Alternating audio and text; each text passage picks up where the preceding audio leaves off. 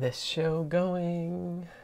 Um, if you're watching this after the fact, uh, make sure you check the description below for time codes um, so that you can skip around. This These streams tend to be about two hours long, so the time codes are great. Uh, thank you to David in advance for making those so that people can find their way around the video. We'll just take a few minutes here for people to collect, and I'll say hello to folks, and uh, then we'll be on our way. Oh, let me pause these. I have like two tabs that play it back to me.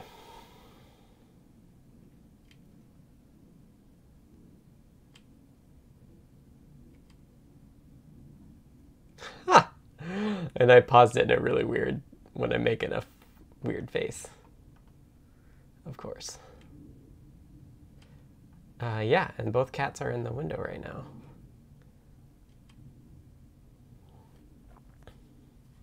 Enjoying the sun. Um, hello, Pierre. Deep dive into USB. Hello, Unexpected Maker. Hello, David. Hello, William. Hi, Neil. Hello, Michael. Hello, Beata. And Be Alone 20. Hello. Oh, and I don't have the Discord's on the wrong thing. This is the third to last stream I'm going to do before I'm off on paternity leave. Hello, Thomas. Hello, Foamy Guy. Yeah, we'll see if Vin wants to say. Vin is the closer of the two cats. She's the one that usually doesn't like it when I'm talking, but my uh, nobody's in the house besides me, so that she, I'm the only human she can hang out with right now. Hey, Deshipu. Hello, Mark. All right, I guess I don't have to keep waiting. We'll collect some more people. Hey, Keith the EE. Uh, so we'll do some housekeeping and then go from there. Thanks, Neil. Yeah, I'm very excited. We have just over it's a it's a a month and a week until the due date. So Is that your cats? Yep, these are the two kitties. Uh, Spook is the one under the plants further away, and then Vin is there with just the spot on her head. Um, hi, Hamslab. Hello, Anecdata. Hello, Folknology. Yep, everything's good. My partner's mom is in town, so that's been fun. Um, okay, so hello, everyone. Uh, let me switch off cats, actually, before I do that. Hello everyone, my name is Scott and I work on CircuitPython for Adafruit. Uh, CircuitPython is a, a version of Python designed for microcontrollers, which are little inexpensive computers um, that are, yeah, really expensive, not super powerful, but they can go in a lot of different places, which is really cool. Um, and yeah, so Adafruit pays me to work on CircuitPython and pays me to stream.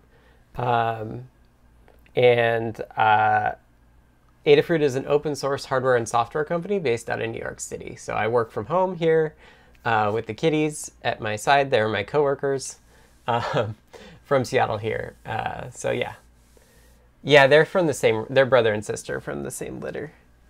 So yeah, they're definitely definitely related. Um, if you want to support me, you can support me by supporting Adafruit by going to adafruit.com and purchasing hardware there. Um, there's lots of cool stuff coming and lots of cool stuff already out. If you're new to the new to the world of hardware and software and, and embedded stuff, um, if you'd like to chat with the folks that are in here, uh, this middle box. point that way. Uh, this middle box is the Discord server, which is a chat server that lasts throughout time, not just tied to individual streams.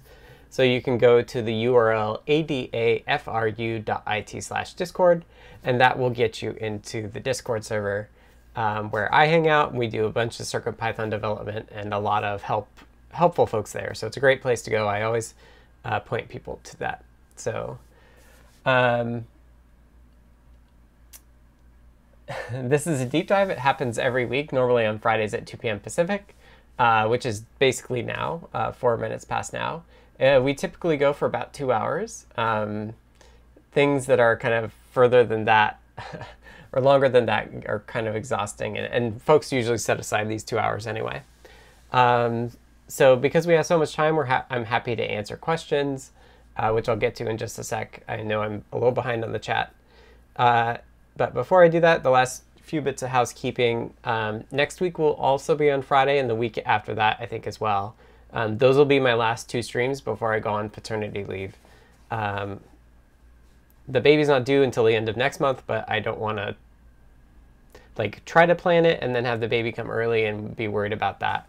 Uh, plus, my wife is going to be off work starting next week, so uh, it doesn't make sense for me to like carry on being super rigorous while she's not working either. So two more after this one, and then um, Foamy Guy will continue doing deep dives um, uh, in this time slot, which is awesome. So if you do want to find uh, if you do want to like hang out with this crew at this time um, we're to have somebody else streaming and foamy guy does great streams and lots of different circuitpython related content. So thank you foamy guy uh, for doing that. I really appreciate it and i'll read off a bit of an update after that but lastly uh, in in the housekeeping section here uh, david dcd is very kind and uh, takes notes during these streams uh, and that gives you time codes and little blurbs about what we're talking about when. So those have been collated by Patrick, Ask Patrick W, um, and they're on GitHub at github.com slash uh, Adafruit slash deep dash dive dash notes. Um, so thank you to them both for putting those together. Okay. Um, let me catch up on the chat. If folks have questions, uh, I'm happy to answer them, but generally, technical questions are better than personal questions. Um, but I, I'm a pretty open book as well. So Neil says, congrats, thank you. Um, third to last, unless some happy surprises come early. Yep. Uh, these are my cats. Hello, Paul. And hello, Pierre. Yeah, I, I, re I rearranged the furniture. I so the thing against the window is actually like a bassinet stand, and I was thinking about putting it in here and then kind of decided against it. So I, I switched it up. I thought that would be fun. Um, hello, Joe. Uh, and I already answered Unexpected Maker's questions about the the cats being siblings, which they are. And I think they had there was another pair from their litter that was also uh, up for adoption, but they these two both have smudges on their nose, which is uh, makes it pretty hard to tell them apart. But you have to look at their ears to tell who's who. Um, Andy Lear says, "Congrats, thank you." Uh, Be Alone says, uh, "How old are you?" I'm in my mid 30s. I'll tell you that much. And hello, Randall. Um, thanks for joining. So that's the YouTube chat. Um, hello. I think I said hello to Bruce. I didn't say hi to you. Uh, Hamslab asked uh, any clues as to what Foamy Guy is going to do on Fridays after you're gone. And Foamy Guy is in the chat said, I will continue on with deep dives on Fridays. Very similar type of content, working on CircuitPython related things. But it'll likely we'll spend more time in Python land than C land and maybe some working on projects instead of core slash libraries. Uh, I've been streaming Saturday mornings for a little while now. Um, you can check those out on YouTube if you want a sneak peek, you can uh, check out one of those prior streams. And the deep dives will end up being pretty similar.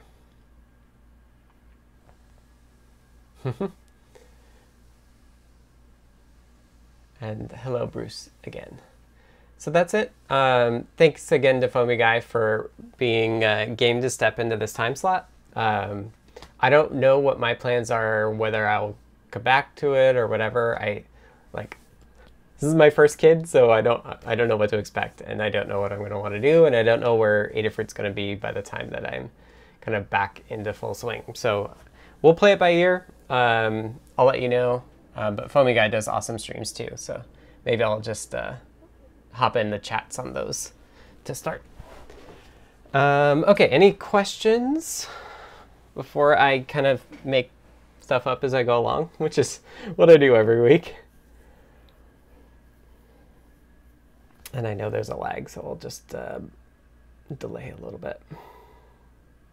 Any CircuitPython or hardware questions you want to, topics you want to cover before we get going? I don't see any.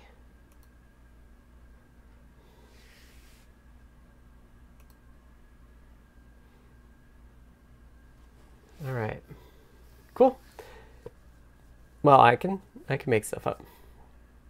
So I think last week I started to talk, talk about that I was looking at USB host.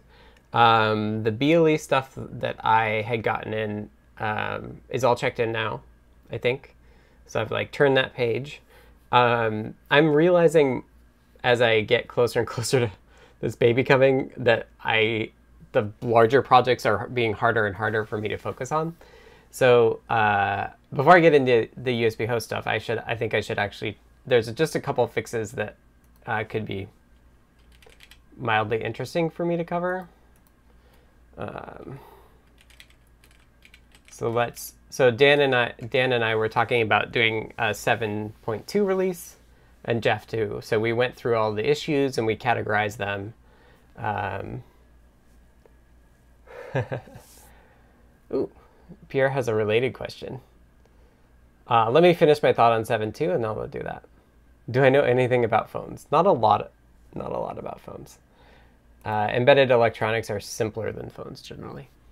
Um, so yeah, we're trying to get 7.2 done. We had done the milestones earlier in the week, and then there was like three or four issues left. And so yesterday I was like, hey, Dan, do you want me to pick up a couple of these?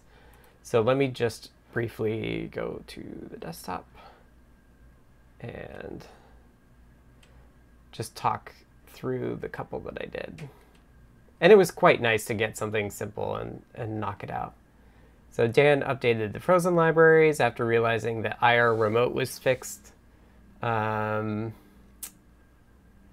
I switched this thing so that we had we changed the default state of pins on the ESP port, and so um, there was a Dan had noticed that on the MagTag the speaker was clicking because the speaker's on when it's high, and so there was this like, yeah, this this noise that was caused by us turning on the speaker. So I introduced a thing in the Espressif port that allows you uh, a board individually to override what a pin reset means. So on Espressif, you can say, uh, you, if you define Espressif board reset pin number, it'll give you a pin number and then you can check it. And if you want to reset it, you reset it and then ret return true. And then after that, it will um, be ignored after that. Um, so that was one of the things I did. And then um, did a fix, so thank you, Neradoc. And then this, there was this crash on Espressif when setting RGB brightness to zero. And both Dan and I created pull requests like one after another. Um, and we decided to go with the way that I had fixed it. So uh, the fix that I had was the the issue was is that it was trying to transmit over the SPI, de SPI device when the SPI device wasn't uh, initialized, because we used to have pre 7.0 the status LED would be active uh, throughout. Uh, like when before user code was run, as user code was running, and after, and there was like this weird handoff logic and in 7.0, we simplified it where the, CircuitPython only uses the status LED before and after user code is run. Um, and so this was a crash due to the fact that um, we had this thing here. So if you set the status brightness, it tried to retransmit the, the last color uh, with the brightness adjusted. Uh, but that doesn't work because that crashes now because uh, the user code, when the user code to set the brightness, whether it's in code.py or in the REPL, like either way, the status LED pixel is not on, uh, so it ends up uh, potentially crashing. So uh, I I re re documented it a little bit too to make sure that it was like, hey, when you set the status RGB brightness, it's going to take effect next time that it's actually used. Uh, it's not going to happen immediately. So I knocked those two out.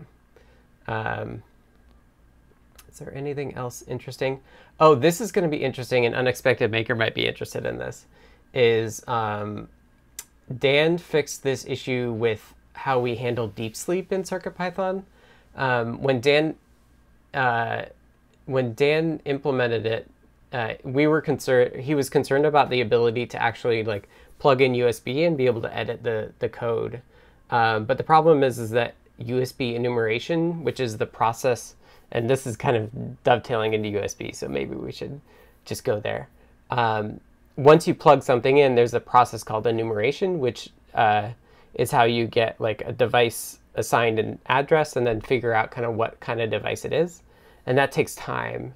And so with deep sleep, and if you will, if we wanted you to be able to plug in a device and have it pop up as CircuitPy, even when it's deep sleeping, we actually had to delay like five seconds before uh, to give it time to decide whether we actually wanted to stay a lot stay awake um, so that we could do the USB stuff. And I thought when we had implemented it that we had talked about a policy um, where the very first time CircuitPython starts up, it will do that five minute wait or five second wait, not five minutes, five second wait um, to, to give USB a time to turn on.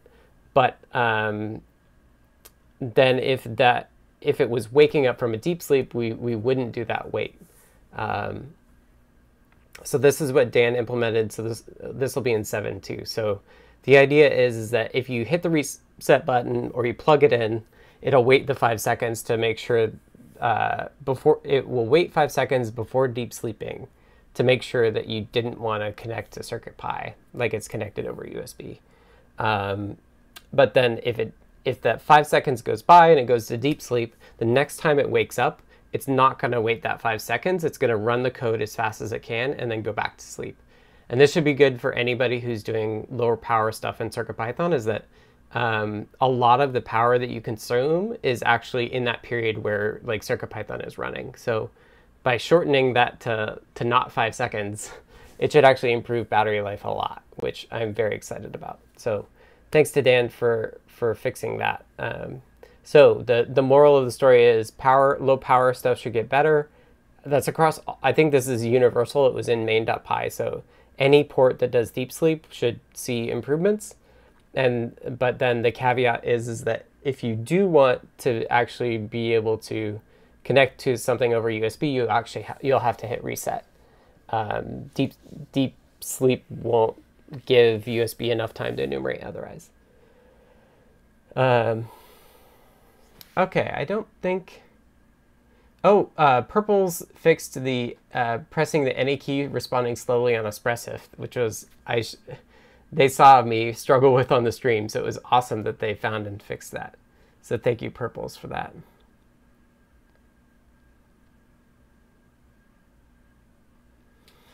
Is there a way we can hook into that? I have VBus Sense on my S3 board, so I can bypass that is not VBus present. Um, we don't currently have a way, but you could totally add it. Um, I would suggest starting from this PR because it will show you exactly where that mechanic is happening. So it's 60, 6051 is the PR that changes it. Um, so yeah, take a look at that. Um, hey, Charles. Um, but yeah, we don't currently have a way to hook it to the board to know. Um, and I'm not actually sure you want it on VBus either because it's possible you're using like a USB charge only cable and that's and you well I guess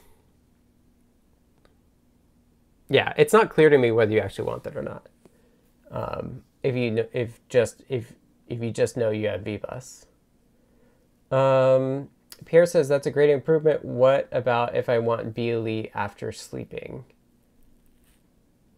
Uh, sending a message saying this is how cold hot I am over BLE.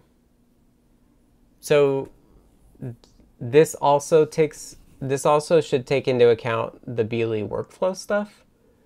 Um, but the expectation I think is that if you want if you want to wake up every so often to do a BLE broadcast, for example, then you need to um, you just wake up and do it and then go back to sleep. There is a register you can check to see if VUSB is on, perhaps other boards too. Yeah, we don't take that into account. We're doing it based on enumeration, I think. We I think I think it's dependent on TinyUSB at the moment. Um,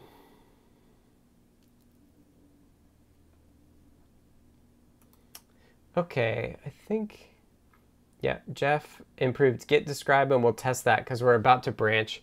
We're about, about to branch 7.2. So we'll have a separate, separate branch for 7.2, which will be our next stable release. And then Jeff's been working on um, merging in MicroPython 1.18.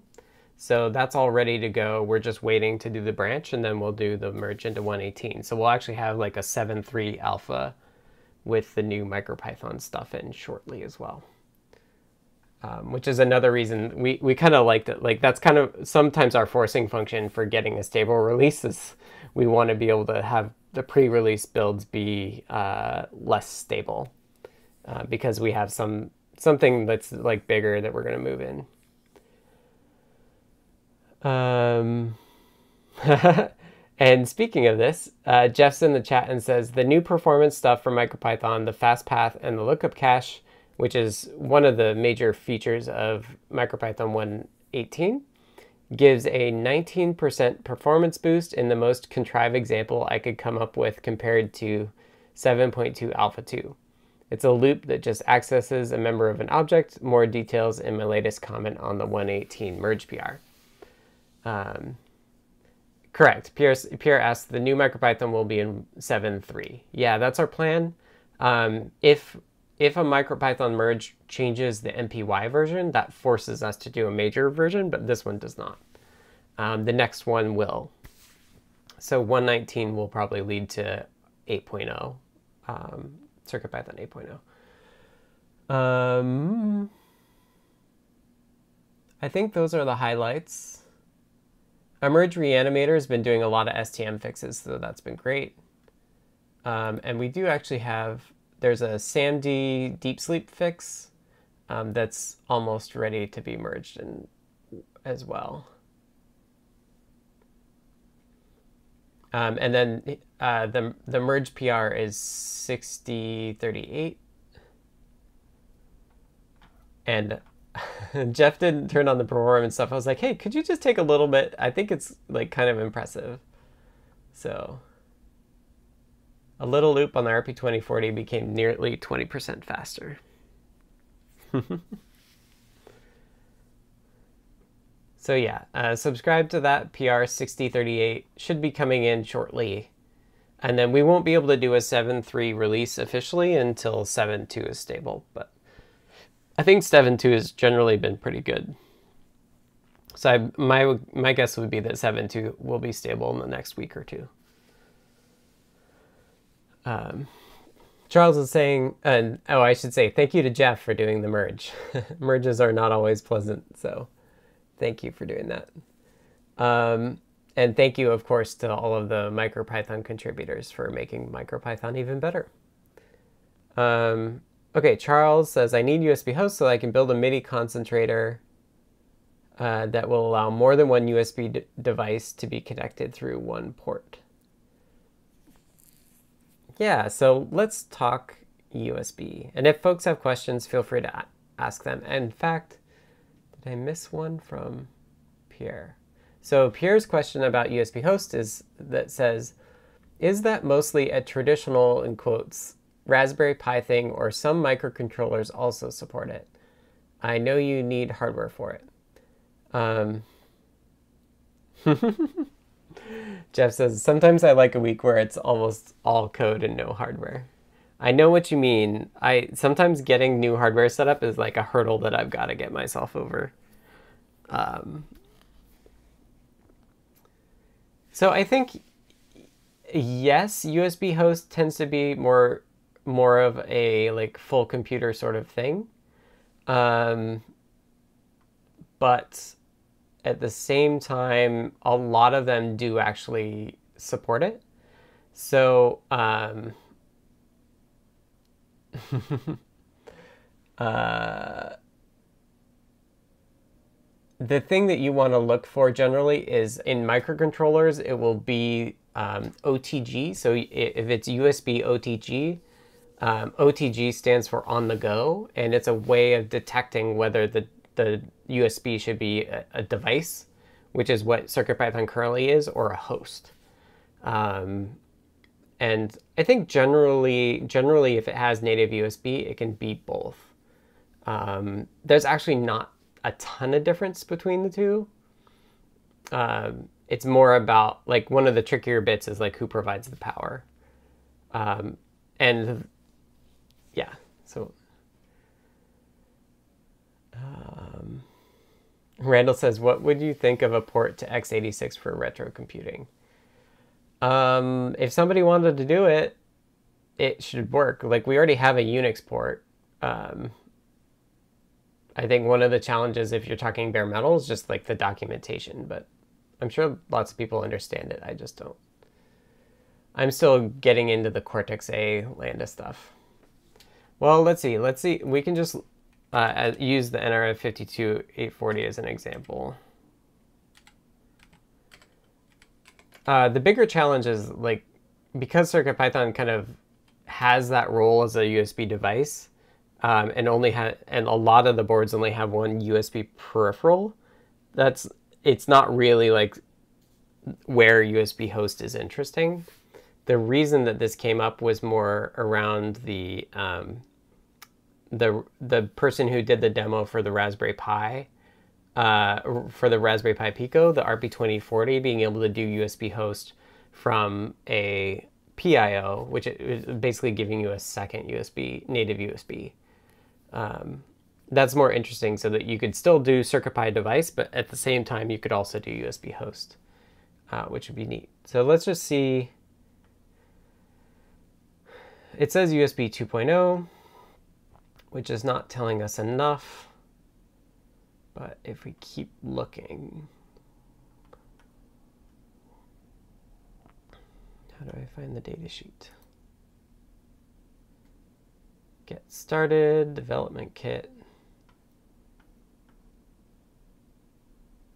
Uh, oh, here's the product brief.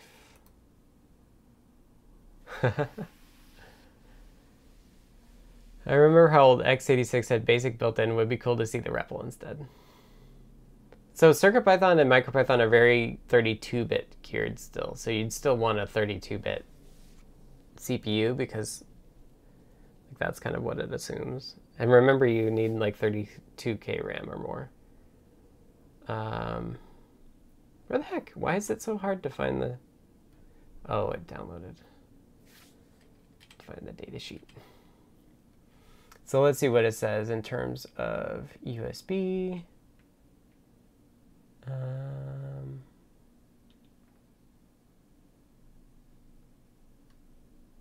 full speed USB controller. Uh, doesn't say. yeah, none of this tells you. I think we'll have to find the data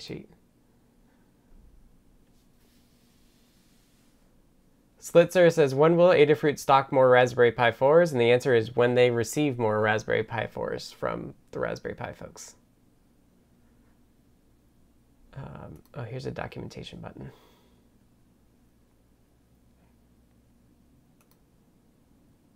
I saw a PIO ASM demo the other day in MicroPython. Was CircuitPython the origin of PIO ASM? I don't know what demo you're referring to, but the the format for PIO ASM originates from the C. Um, hello, Kernel Panic. I like your name.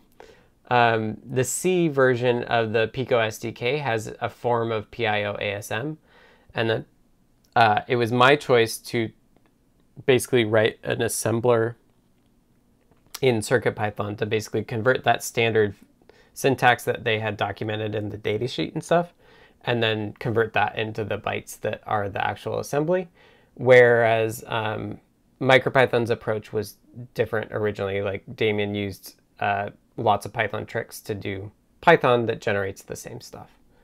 So we, we, we chose to do different approaches for that. Um, I'm asking about NRF52. Some people do ask to make dongles for their fancy wired keyboards, make them wireless. Yeah, let's keep digging. Um, product specification. I have the older version. and let's open it. Oh.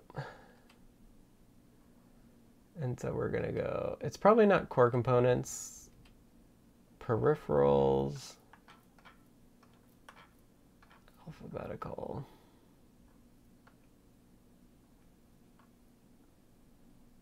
Ah, so this this explicitly here calls it USB device. Um, so that's telling us that it doesn't do host. I think Nordic designed this own USB device themselves, so or the USB peripheral, so it it's unable to do it. Um, yeah, so this is just a thing. Yeah, so it doesn't look like the NRF 52840 can do it. I'm a little curious because they now have the 5340. Uh, I know that's like the, the next gen. can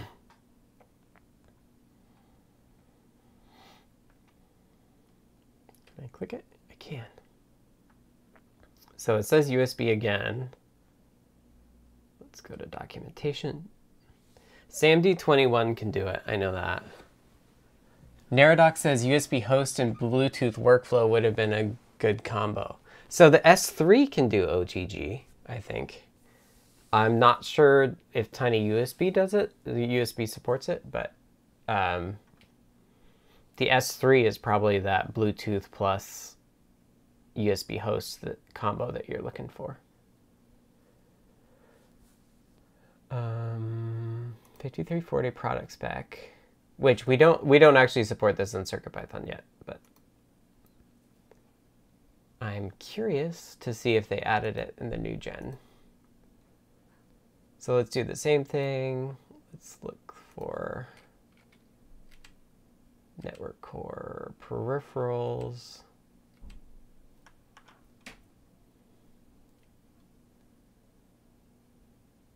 And USB. So it's still just USB device in the 5340 as well. Michael says Tiny USB doesn't support it yet. Doesn't support USB host on the S3, right? But I think that I think that the hardware does.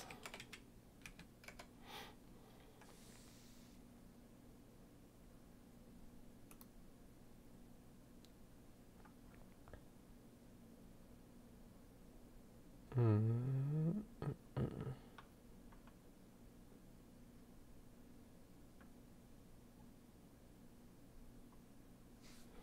know I have the data sheet around here somewhere.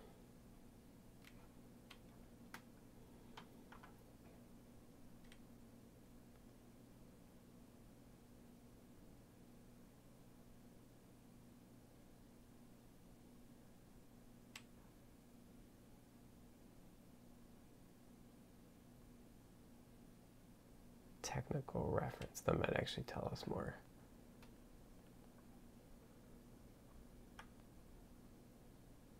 Preliminary.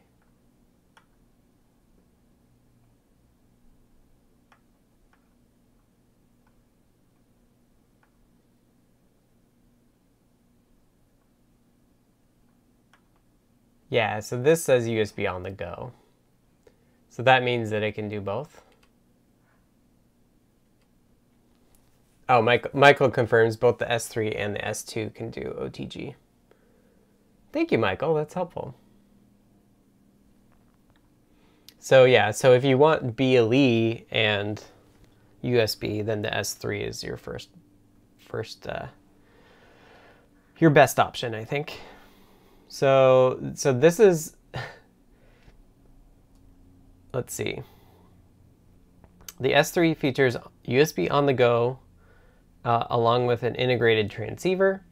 It can either operate as a host or a device and supports 12 megabits per second full speed and 1.5 megabit second low speed data rates of the USB 1.1 spec. the host negotiation protocol and the session request protocol are also supported. So that's a way for the two devices on each end to actually negotiate who's the host and who's the device. Um, okay.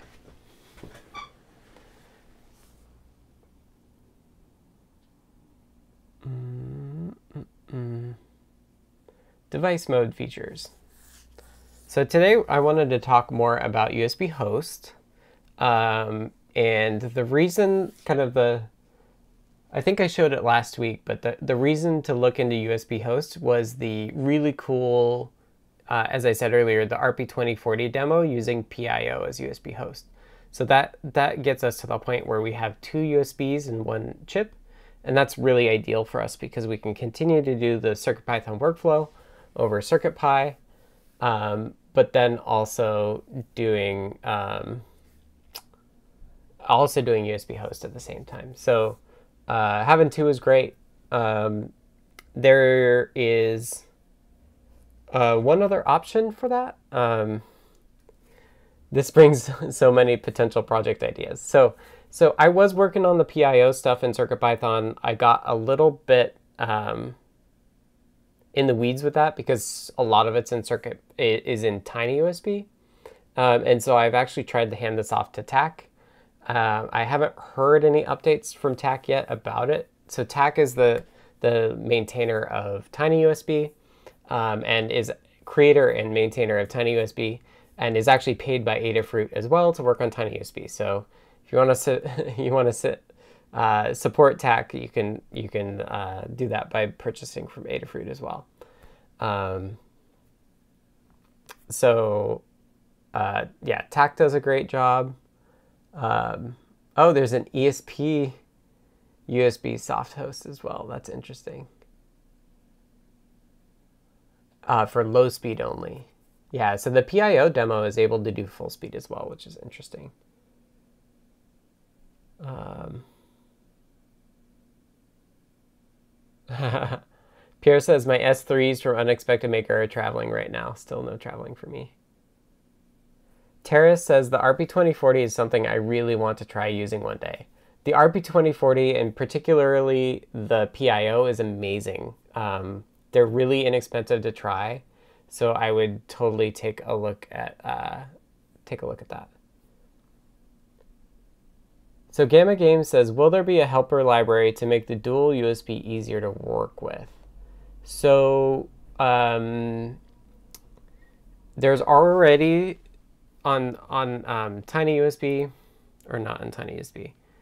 The the PIO thing is this.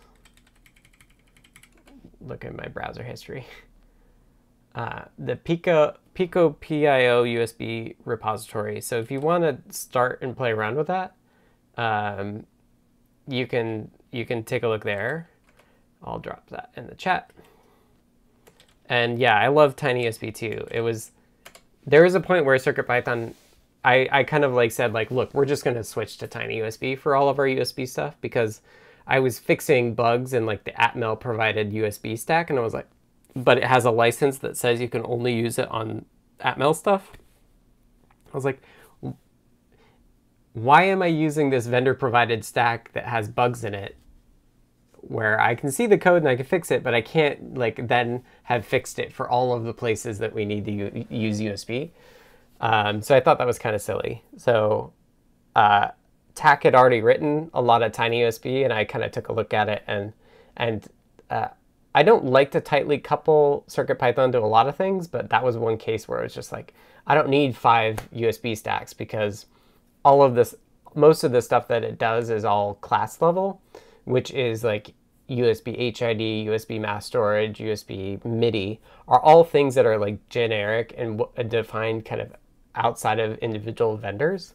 So it doesn't make any sense to have like multiple impl implementations of those things. So uh, I chose to just bite the bullet and switch all of our USB stacks over to tiny USB, which I think was basically, I think it was basically that like we had done Atmel and then we were about to do like Nordic, I think. And it was like, instead of having two different, like a Nordic stack and an Atmel stack, we would just have Tiny USB. Um, Paul's also waiting for the S3s. So, uh, yeah, so I, I got this demo going and I was trying to like start to figure out how to fit it into Tiny USB. Um, and I had mentioned it to Tak and he sounded very interested in working on it. So I originally initially said, no, no, no, no, I'm working on it. And then I went, huh, what could I do if Tak was doing that part? And so um, my fi- my focus is is shifted from that super low level like PIO, uh, low level of USB host, to the kind of the other end, which is once we have USB host, um, what does it look like in CircuitPython to actually use it? Um, so that was kind of what I was thinking I'd talk about today is like how I'm thinking about exposing USB host into uh, CircuitPython. And I should say that we actually do have uh, some boards, some microcontrollers that have two USBs on them already, um, where we can, where I can get it working. Um, I don't need to wait for the RP2040 USB host stuff to be able to actually add the host APIs and things. Um, yeah, the Python API side. So, so that's what I'm thinking about. And um, what I've got is, I'll just unplug it. Um, this giant dev board that I've complained about before, and I continue to think it's kind of terrible. But this, this dev board here is the IMX 1060, uh, IMX RT 1060, and it's got these two USB plugs right here uh, because it has two USB OTG peripherals in it. Um, and they can do, Tara says, I'm a Python programmer, so this is right up my alley. Awesome. Yeah. Um, yeah, so this is an IMX RT 1060 and it's on the Teensy 4s. Um, so Teensy 4 and the IMX 1050 and 1060 have, um, yeah, this board is gigantic. It's gigantic, and the thing that bothers me the most is that there are no labels. Like, there's a ton of labels, there's a ton of labels and they're all the like schematic labels. So you want to look at these two USB plugs. They're not labeled USB 1, USB 2. They're labeled like J something, right? Like J9 and 10. And the buttons, the buttons are labeled switch 3 and switch 2. They don't tell you which one's reset or boot or whatever. Um, so yeah, not a huge fan of these boards. Um, but then again, cheap dev boards, uh, which have like all this stuff on them, are are kind of awesome anyway. Especially these IMX RTs. I was very excited about these um, when they first came out because this this IMX RT, uh, the 1060 is clocked at like 500 megahertz. Like it's very quick and has like a megabyte of RAM. So uh, we were planning on getting into these IMX RTs more um, but they've actually been really hard to come by. So um, I'm not sure they're available yet, but at some point they'll be they'll be more available. Um, and in the meantime, this is a great way for me to do the USB host stuff. Um, so if you do want to, they could have labeled them press and see what happens. Yeah. Yeah, it's just kind of outrageous. So, um, but yeah, I can I can use this to get it working, and then um, correct. This is the EVK. There's a EVK-B now, which might be better. Um, I don't know what the difference is, but I, I picked it up pretty early because I was following this chip family uh, a lot. Um, but the Teensies are really pretty affordable, the Teensy 4s. Um, they don't have two USB plugs, but it's not that hard to just plug it in anyway. Yeah, and Tara says, I have a Teensy with an IMX RT 1062. So you should be able to run CircuitPython on that. It's it's not gotten a lot of love, but I think it still works. And in fact, that's one of my next steps is to get it going on this board again. B for better. Yeah, probably. Um, so yeah, this is this is my uh, EVK 10, 1060. Uh, and um, these are cool chips. They're super fast. And this one has two USBs with embedded um. So PHYs are the things that actually do the like changing of the signals, uh, the physical interfaces, I guess is what PHY is. Um, and they're they're high speed as well. So so this these were this was the first chip family we found with high speed USB, which is 480 uh, megabits per second instead of 12. So these are these are going to be really cool chips when we can actually buy them. Um, yep, and Todbot points out that Teensy already has a USB host library that works on Teensy's. So um, you, if it doesn't work on CircuitPython, you can always try it on uh, Arduino with teen, or Teensy Arduino.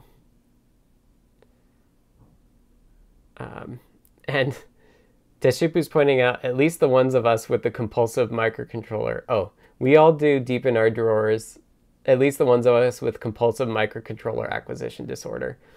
Um, can I give you a, let you in on a secret?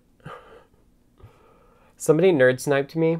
So nerd sniping is a term that I use for uh, bringing up a topic that is of great interest to somebody, even when it's not the thing that they should be paying attention to or working on.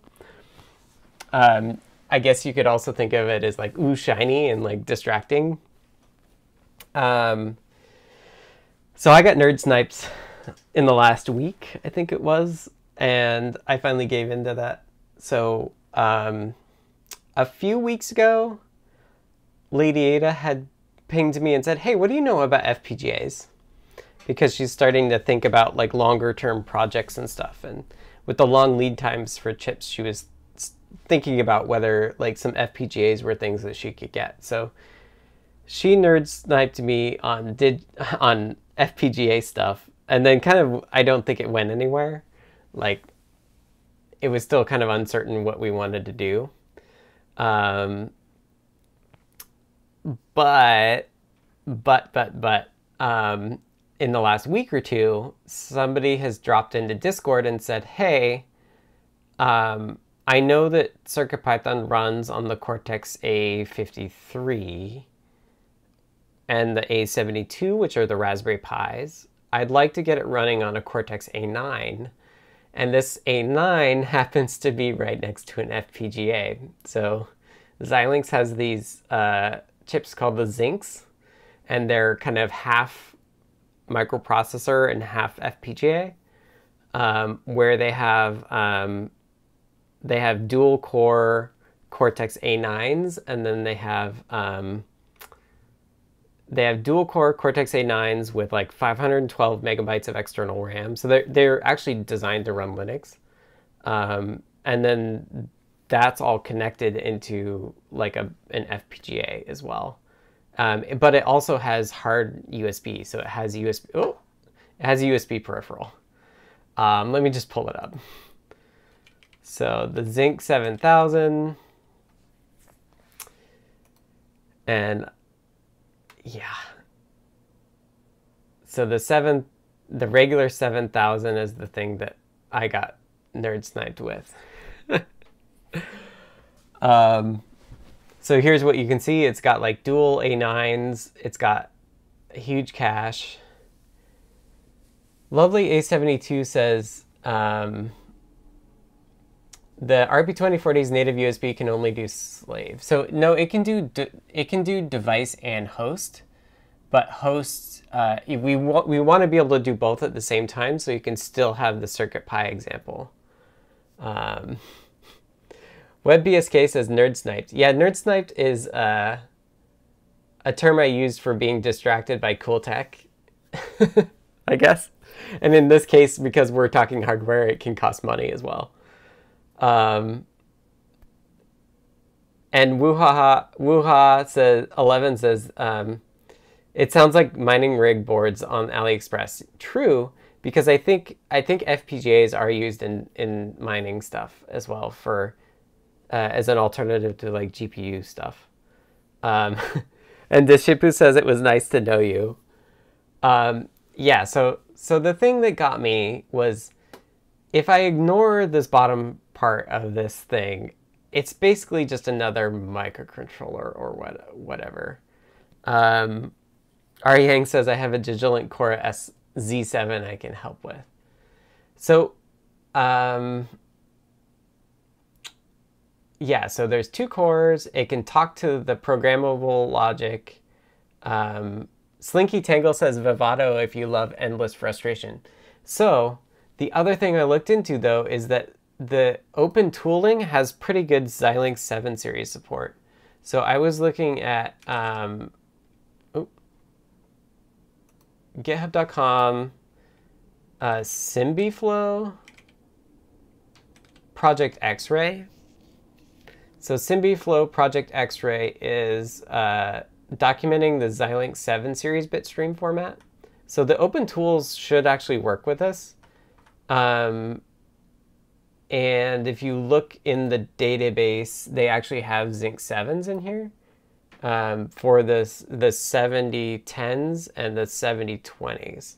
So not all the different variations, but the variation that I ended up ordering off DigiKey two hours ago because I gave in. Um,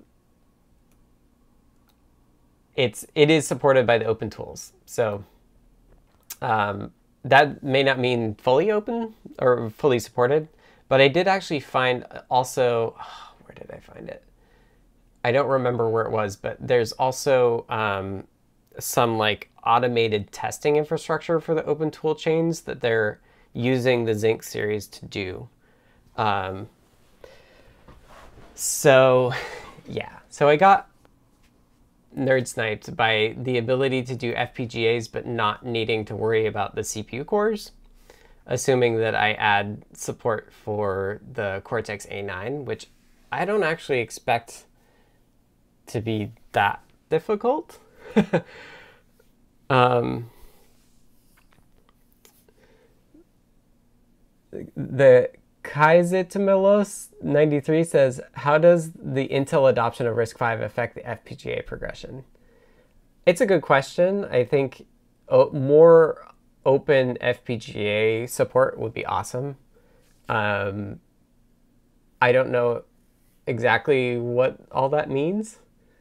Um, I think it's cool that Intel's adopting RISC-V, and they're definitely trying to pivot Intel, I think, a bit to more like, we'll just make chips for everyone, um, which is good too. And if you haven't followed it, the stuff that Mithro is doing, Tim Ansell with Google, and the free ASIC design stuff is really cool. Um, if you if you haven't seen this, um, you can make your own silicon. Like you can design your own um, the Open Shuttle program.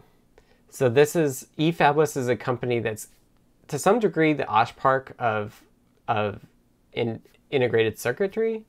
Um, but Google is sponsoring these programs where you can design a chip and they'll manufacture it for you and send it. we always called it geek trapping. Interesting.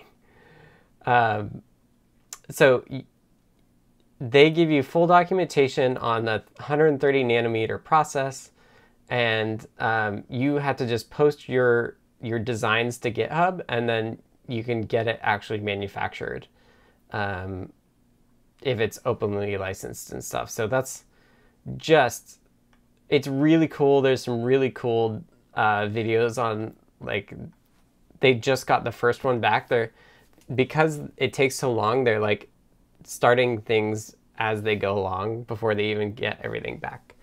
Um, but yeah, this stuff is really neat, and they're working on doing more technologies and stuff. So I would hope Intel would like make available some of their older technologies, um, which would be really cool. Which is another reason that I was like, oh, I think it might be time.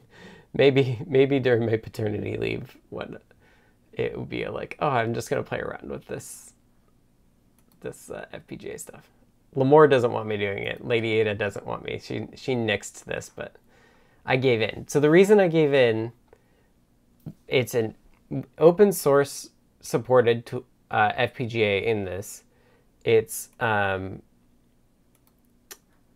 it's dual core A9, so it shouldn't be that hard for me to get it going because I've done, I, I've kind of gotten over a lot of the hump of learning the Cortex A series stuff.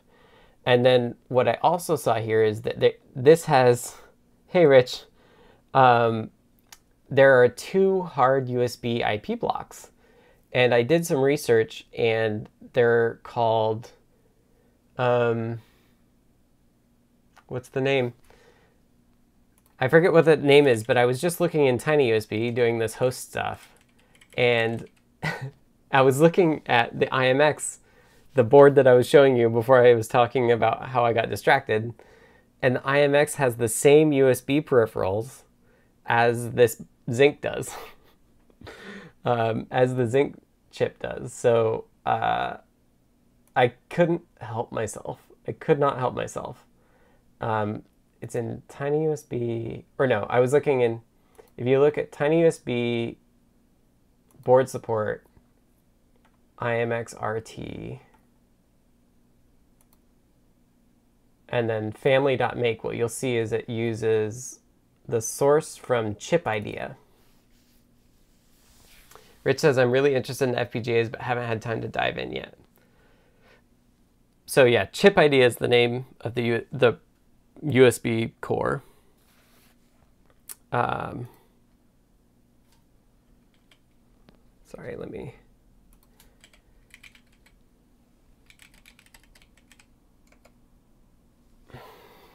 there is by follower spam on Twitch that I had to ban somebody for.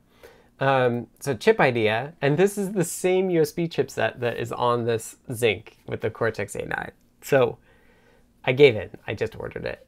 It's probably not.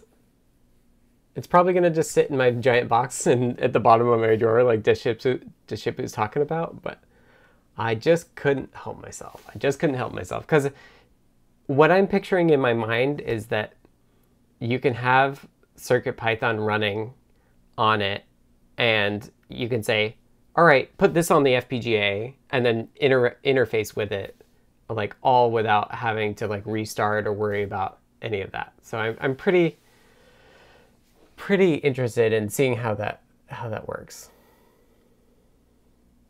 Yeah, I wish PC companies would open up all their older components to allow hardware changes without major hacks and overhauls. I agree with you. That's the beauty of open source hardware like Adafruit does.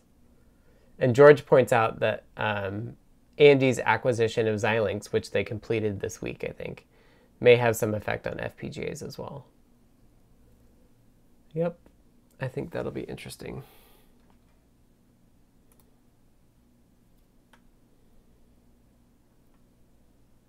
And Wuha linked to uh,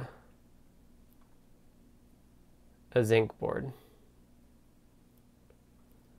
One thing I would caution you if you're if you're interested in this is the unlike the IMX RT, the Zynq does not have the USB PHY on board. So it has to have an external one and the from what I was looking at the dev boards for it, not all of them support USB device. They they usually support USB host, but they don't always do USB device. So I actually bought not the cheapest one because I wanted one that could do OTG, so it could do both. Um,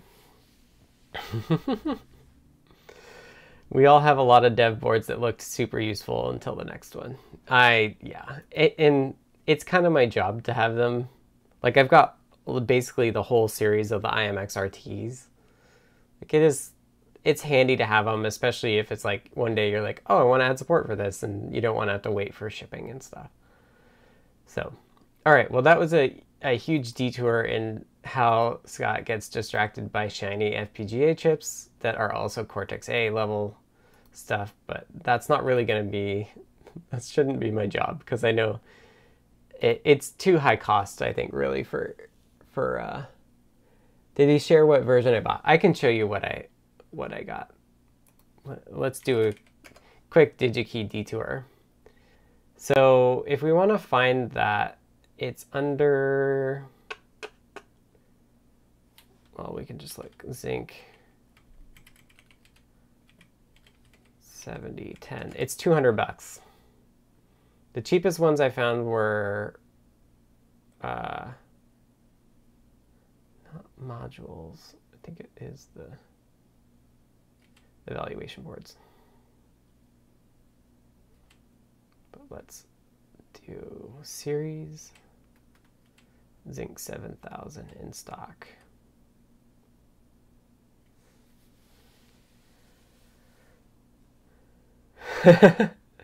Pierre says, You are one of the few that can actually justify their collection. Slinky Tangle says, I worked with the MicroZed and the Red Pitaya. Um, there are a lot more other expensive eval kits.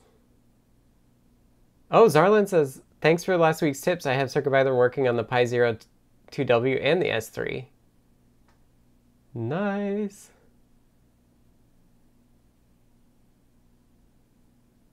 Yeah, so if you just look here, the Zybo is what I ended up picking up. And in the image, if you can see, it's labeled USB OTG. Um, and I like did my digging and, and looked it up. If you look at the, well, sort by price, it is still one of the cheaper Zynqs. Um, so there's this PYNQ board, which is funny because it's like meant to be Python, Python and uh, the Zynq, and it's only got USB host, I think. Note that they have HDMI as well, which is cool. Um, and of course, they have the Arduino, the the Arduino footprint. Um, but yeah, so I picked up this Zybo one that I can link you to. Of course, I, I make no promises that anything ever happens to it, so be aware of that. Um, I've got one of these on my bin. I'm about to dive in. Digilent has a huge section of selection of PMOD adapters. Yeah, and I have a collection of FPGA boards. Like, let me be real, and I don't use them. But for some reason, this is interesting to me because I know I can do the hard IP sides of things. Like the folks that did the, there's an EOS S3, which is like an open thing, and they did like an FPGA version, or they did a feather format of their their like hybrid microcontroller and FPGA, but they don't have USB outside of the FPGA. So if you wanted USB support, you would you would fill up the FPGA with USB and you wouldn't be able to do much else. Um, so so this is yeah this is what I just picked up. I don't have it yet. Uh, this this Zybo Z10. Um, but yeah, it, I finally gave in to that. and I justified it the money because uh, luckily I have a bunch of GitHub sponsors and they give me some extra spending cash for my business. So I was like, I'll just I'll just consider this like something I use that money for.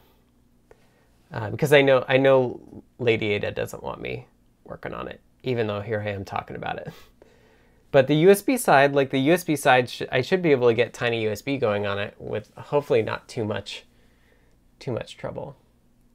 Oh, interesting. Tara says I bought my first FPGA recently, a Tang Nano 4K dev board that has a Gowin blah blah blah blah blah that has a Cortex M3 embedded. Haven't worked out the tooling yet. Hmm.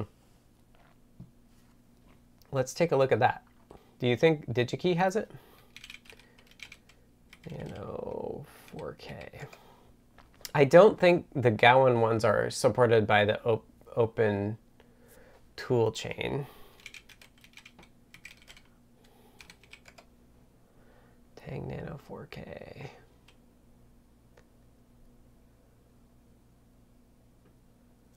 Dev kit details. It's got a USB connector, but there's very clearly an adapter next to it.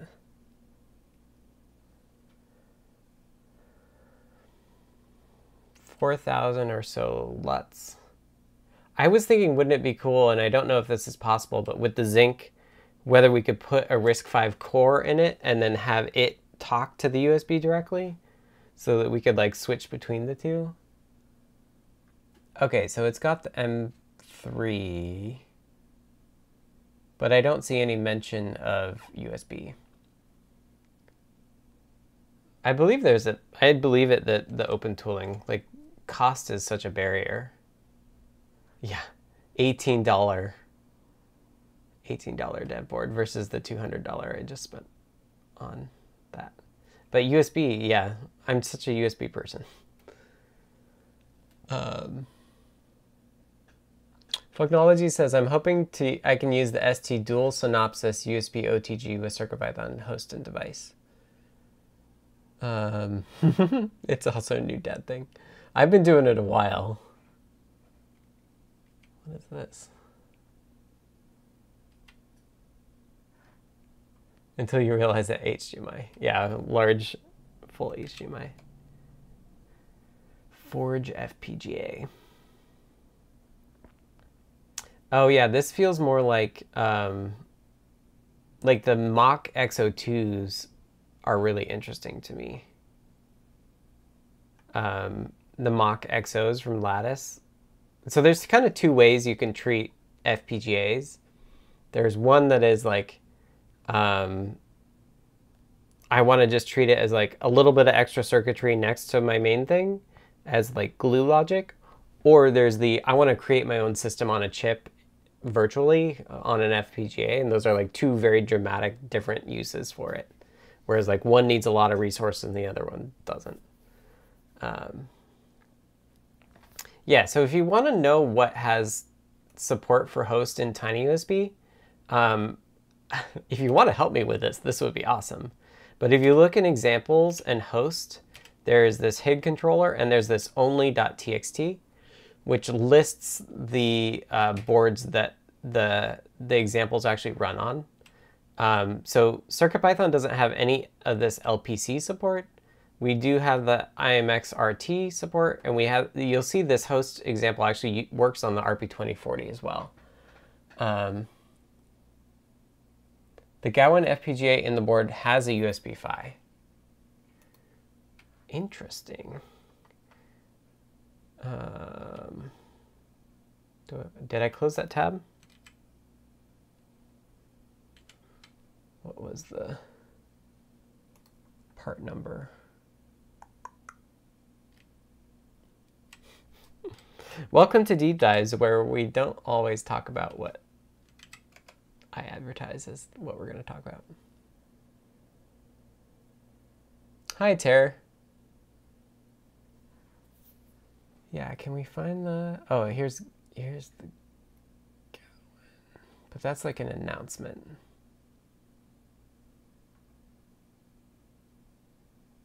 Is there a... Oh, this is... This is a handy reference, I think. Open source tool chains. Oh yeah, here's some like no-name boards.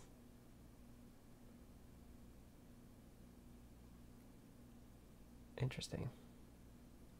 Oh man, the PYNQ has a 7020 on it. And OTG host.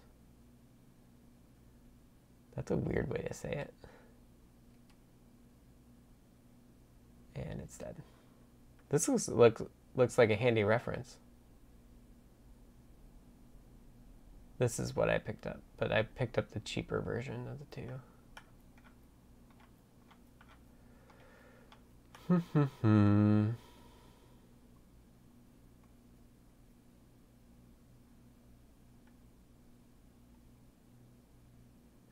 JTAG USB. JTAG USB sounds different.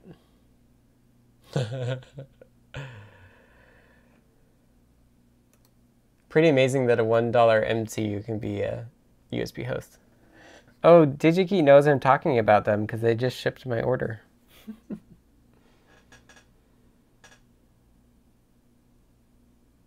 I tend to my my interests like kind of cycle.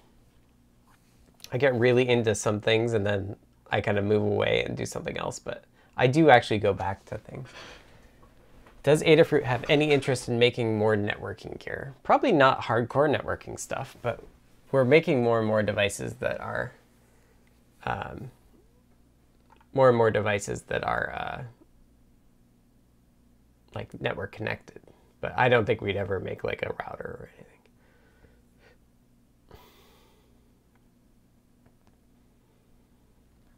so yeah, so um, we should maybe talk about USB, USB host. So what is USB host? So we've talked a lot about USB device. So USB device is um, you connected to something else, and um, where do I want to start? So what you can say is, hey, I'm a keyboard, or hey, I'm a mouse. Like that's the basics of, of USB of a USB device. And then it can get more complicated. You can say, and this is what CircuitPython does, is you can say, um, hey, I'm a mouse and I'm a keyboard. And that's what's known as like a composite device. Um, I'd like to see a coax to SFP plus. Uh, you could always email support with suggestions, but I, I doubt that, that we're going to do something like that. Um, the USB host, the best USB to have around for your party. Um, today's Foxes in Love comic was precisely about this. yeah. So, um, so yeah, so so USB devices say, hey, I'm just going to be a keyboard, um, and uh, that's that. Whereas, and, and the the opposite side of it being a USB host is like, I want a keyboard to plug into me, or I want some other USB device to be plugged into me. And the job of the USB host is to um, manage that that device and any other devices that are connected to it. Because not only can you have a single device connected to you as a host, but you can potentially actually have like uh, you can have a hub connected to you and then multiple devices uh, connected to you after that. So um, imagine that you have like a, a, hub and then you plug a USB keyboard and a USB mouse into it.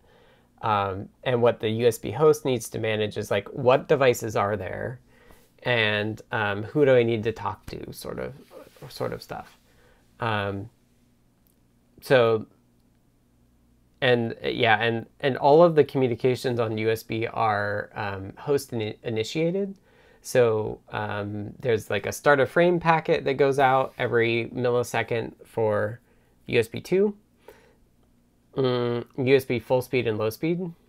And then there there be packets that are like, hey, you, you device here, like tell me, um, like has anything been pressed? Um, I'm not describing that that well. Let me show you. I have. Is that where I want to start? Maybe not. Maybe that's not where I want to start.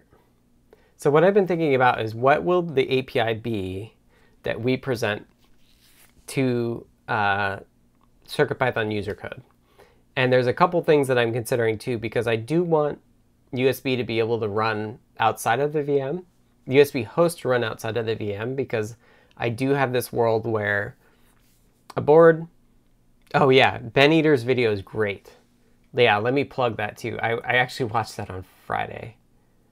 Um, let me make sure you don't see my all my YouTube stuff.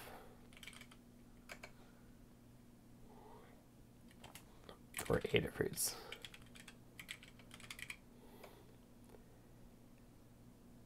Yeah, this. Yeah, Ben Eater did like a whole series.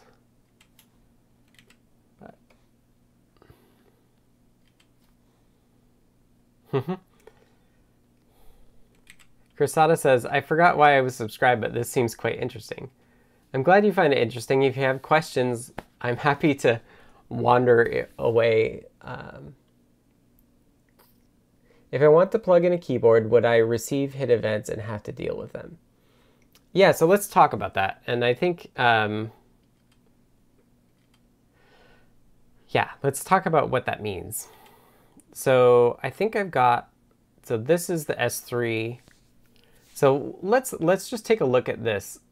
Host mode features eight channels, pipes. A control pipe consists of two channels in and out, as in and out transactions must be handled separately. Only control transfer type is supported. So there's this idea of, in, in host terms, it's known as, as pipes, but um, in device terms, they're endpoints. So um, if we're using a keyboard as an example, which I know Pierre is interested in, who makes keyboards, um, you would have like a, an endpoint that is uh, an, an interrupt endpoint that is where your, your reports about what keys are pressed go. And to call them interrupt is not interrupt is super overloaded for people, but the the idea with interrupts on USB is that it gets pulled every so often by the host. So the host will say like, "Hey, um, how fitting HID management." Yeah. Um, yeah. So so yeah, it's everything on USB is actually pulled, but interrupts are kind of have a guarantee about how frequently they'll be pulled.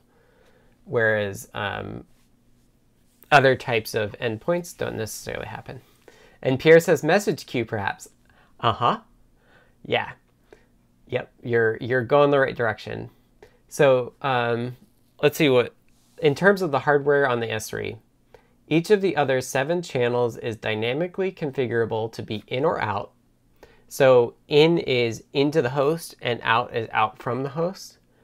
And then there's, uh, this has three types, but I think control is a fourth type. Um, bulk, isochronous, and interrupts. And so I think that, um, so bulk is typically used by mass storage. So when we're talking about reading and writing bytes on mass storage, that's done through a bulk and two bulk endpoints. Um, isochronous is um, what is it? It means like consistent in time or something, right? So it's like uh, it's for audio generally, and then interrupt transfer types are like your HID stuff. Um, it's a common pattern of impersonating hardware interrupt with polling unreliable frequency. Yeah, that makes sense.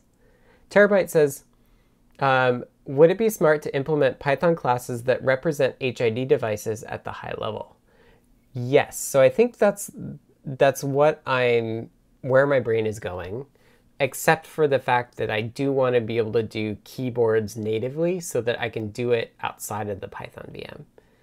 Um, so let me see if this works. I have the other way I thought about talking about this, and maybe I should talk a little bit more about this, but I also have the USB 2.0.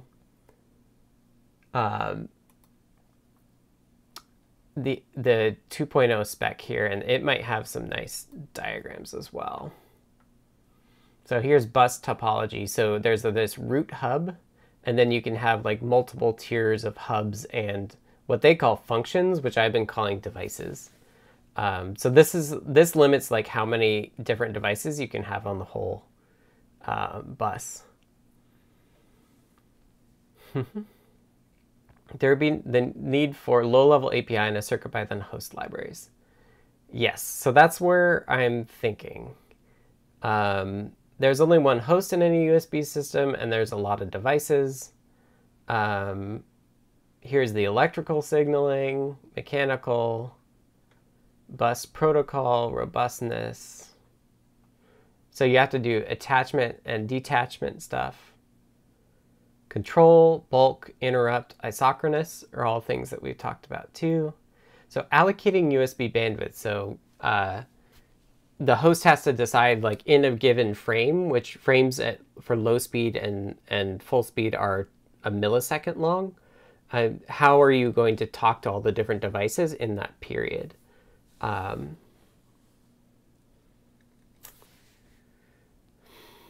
Folknology says, are you going to base it on tiny USB abstraction or use mixed USB abstractions underneath? So it's it's all going to be on top of tiny USB. So I might actually have to change some of the tiny USB stuff. We'll see. Terabyte says, one of my projects is to develop a hardware control panel for Kerbal Space Program, and I want to plug it in via USB. And I've been looking at implementing it as generic HID device so no drivers will be needed on the computer end. Yeah, so Terabyte, that for, for pretend for acting as an HID device, CircuitPython does it really well. Um, and you can uh, you can do that already. You should you should be able to do that already with CircuitPython. So I'd recommend looking into it. Um, yeah, so so CircuitPython's been really, really successful because of USB device support already, right? Like we have a lot of people making keyboards. My keyboard right now is running CircuitPython. Um, and there's some great tutorials on that. In particular, if you do learn.adafruit.com and do custom USB, you can see that there's like, here's mechanical keyboard, keypad, the one that I'm thinking of is this one, because this one has uh, other HID device. So consumer control, um, advanced topics like custom HID devices, and boot and mouse support. And I thought there was gamepad too, but gamepad might be somewhere else.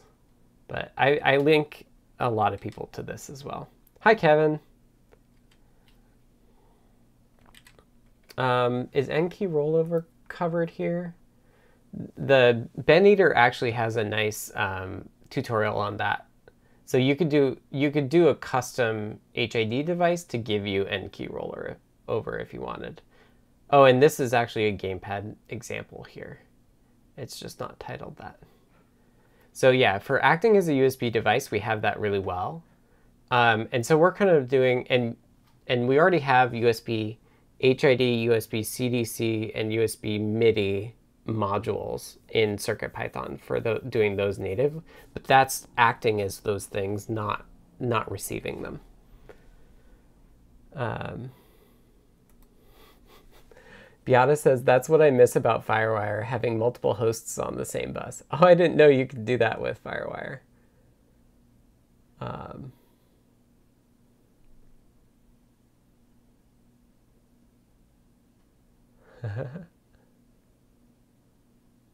One thing I'll need is sending back data back to the control panel for displaying.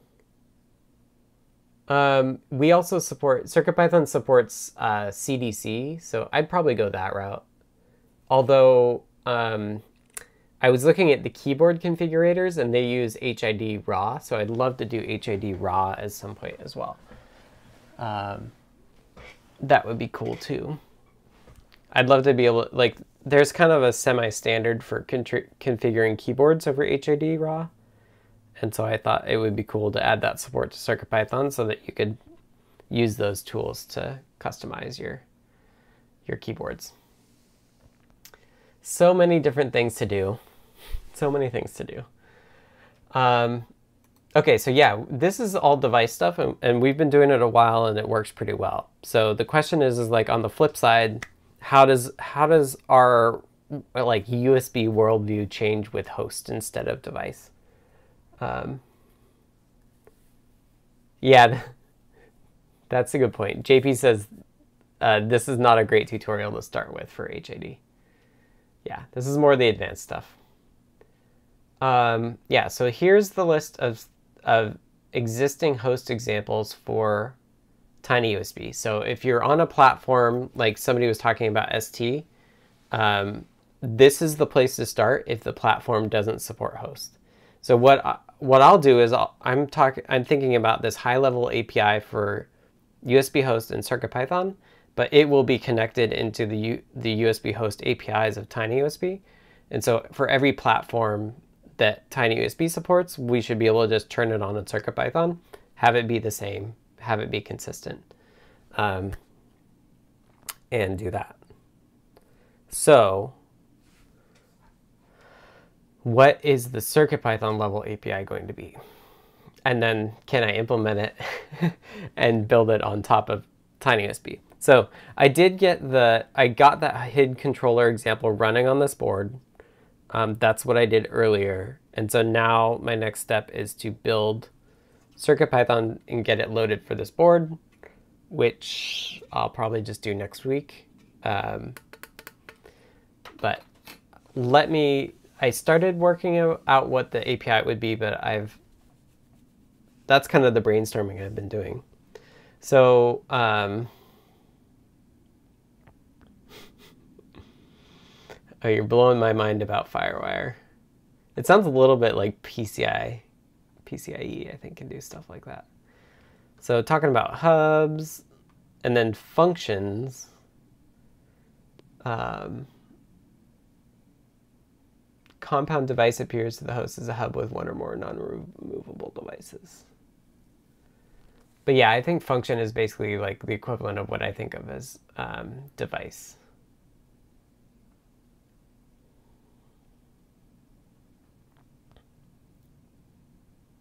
So they have these like logical communication flows.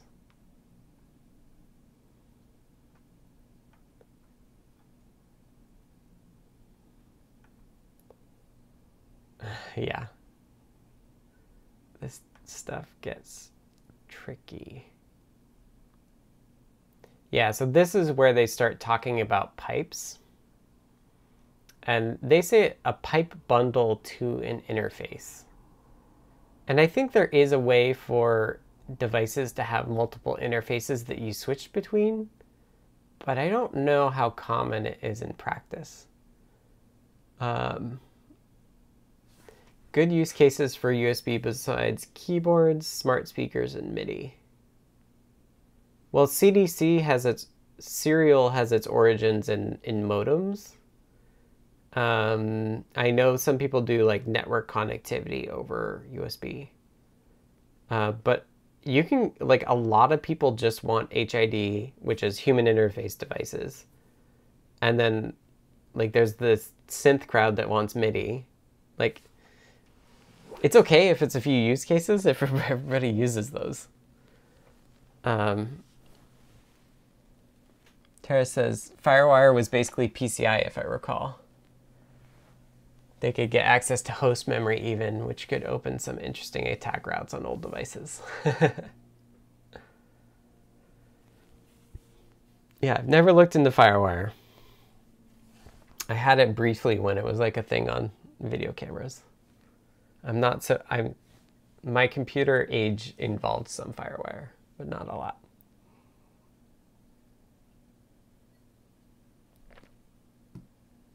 So I think that yeah oh this is a good example. So this is kind of what i've been thinking. So there's this host side there's client software and there's buffers. So i think pierre got to this before earlier is that a lot of what we're going to be doing is just buffering data in and out.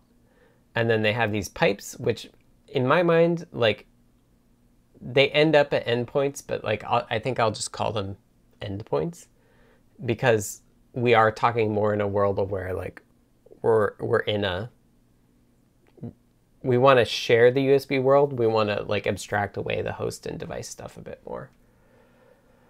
Um, yeah. So let me try. I have the GIMP open and I actually have a a tablet, a drawing tablet here. So let me just go a little crazy and see if I can't. I just set it up. Um, but we can see uh, if I can channel my like. I think Robert Baruch's videos like to do this a lot. Um, so let's see. Let's do. I'm still not used to this, but I'm gonna make it a little smaller. So at the top level, we're talking USB host. So that's the first, um, like the module level thing. I actually bought this a few weeks ago and I hadn't set it up. So I, I plugged it in and it just worked. So I was pretty happy. So I was thinking about this. Originally, I was just going to do dot devices as like the, here's all the devices that are on the port. Uh, but I don't think I want to do that because thinking more about it, I think you, you know, it's pretty standard in CircuitPython to have like a constructor. Um, oh, I don't know what I did there.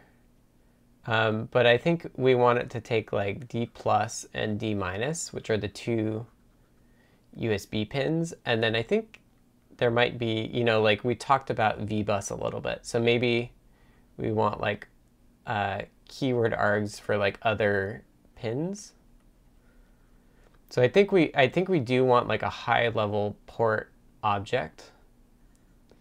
And on boards that have it like baked in, they can just instantiate this and then you could have like a board board dot USB B. I just got this. I don't know why it's it might be confused by my hand. USB host, for example. What is it?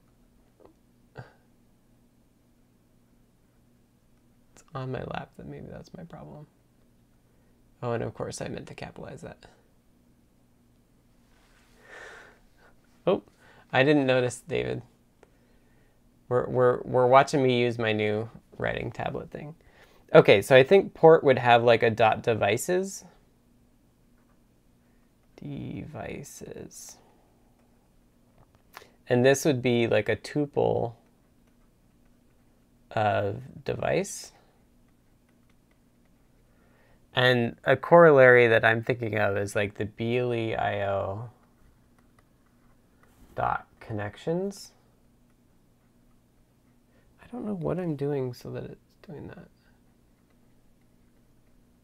like very similar style. Ugh.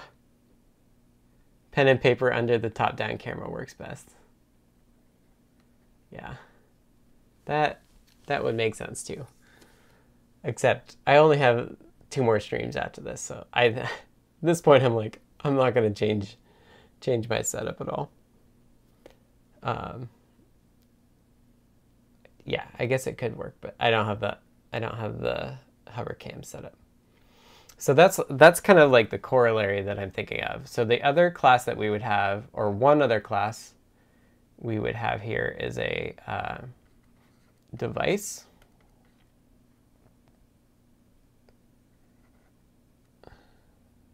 Why is it? Oh, am I bumping the? There is a button on here that I'm not aware of. So these would, you wouldn't construct these devices, you would get, um, you would, you would get them from the port object and they would automatically create them for you. So internally, they would know like device number, dev, dev number, let's do the number sign. So that is like the internal reference number that's used on the USB port.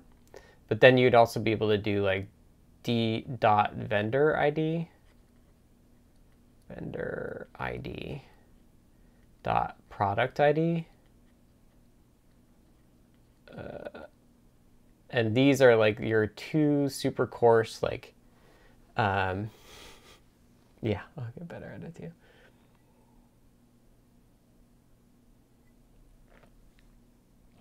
Usb to do automation stuff Ooh, that is one thing I thought about. So if we could do USB host and do mass storage CDC, we'd be able to automatically update another CircuitPython board and verify that it works. So I think this could actually be really useful for automated CircuitPython testing. Um, okay, so where am I? So other things that we want, we definitely want the, the descriptor and this is the thing that is the like tells you a lot more um, lot more information about what the device can actually do.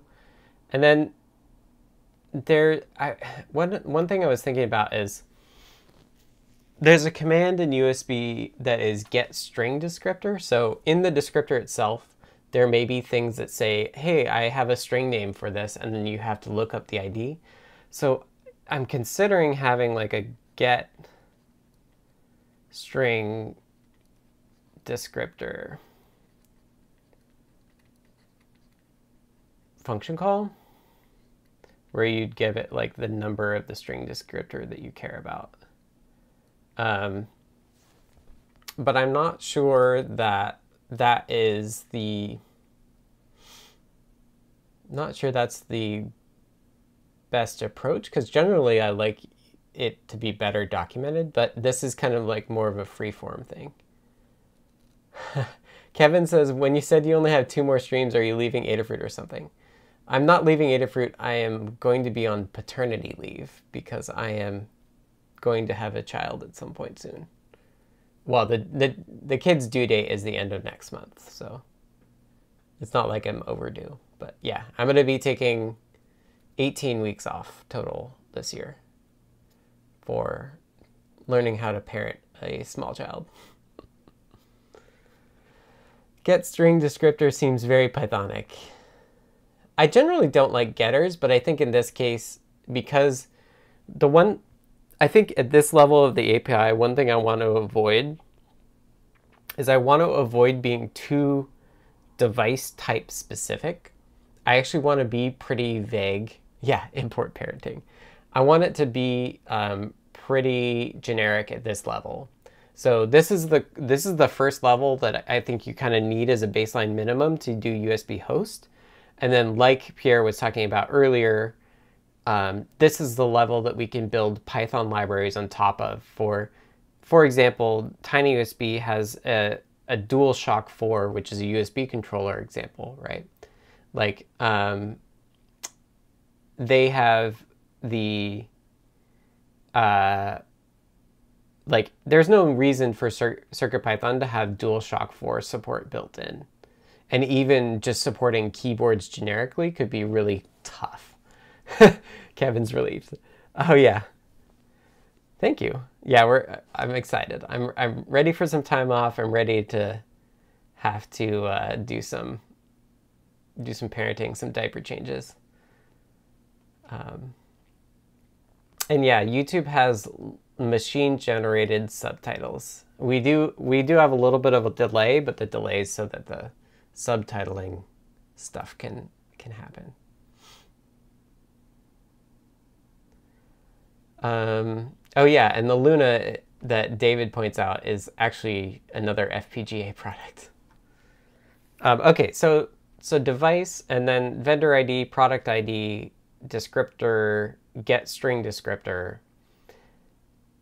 I think that's largely what you need to figure out, okay, what am I connected to and what can it do? And then in this descriptor, this descriptor here, which I don't really want to have native parsing stuff for, I want Python level parsing. Um, the other thing it's going to tell you is it's going to tell you the endpoints that it has and, and what they can do. So I think that maybe we want like a, do we want like a, a get endpoint, get endpoint? Or is it like a, is it more like a separate, well, it, this would take a number as well. And maybe does it have to tell us? What about get serial number? Yeah, we could have serial number. So that would be up here. So the next step to figuring this out is I like to actually write the docs. If you've ever looked in CircuitPython's, um, if you've ever looked in CircuitPython's code base, you'll see there's a shared bindings. and shared bindings is where we do the conversion from like Python objects and functions into C. And that's where we like to put the docs in line. Um, so that's, I actually like to write those up first. And then what I do is I kind of work from there and um, and then uh, from there I'll implement it kind of all the way down. Um, and Pierre says, would you need get endpoint or get message from queue? Yeah, so so what I would do is, and maybe let me open a new file. Which I could just do it. So so the other piece of this puzzle is so this is USB USB host. Well, this is a question. Continued. Um, I'm picturing like an endpoint um, in Right, so this is the thing that has the buffer of um, packets in. In.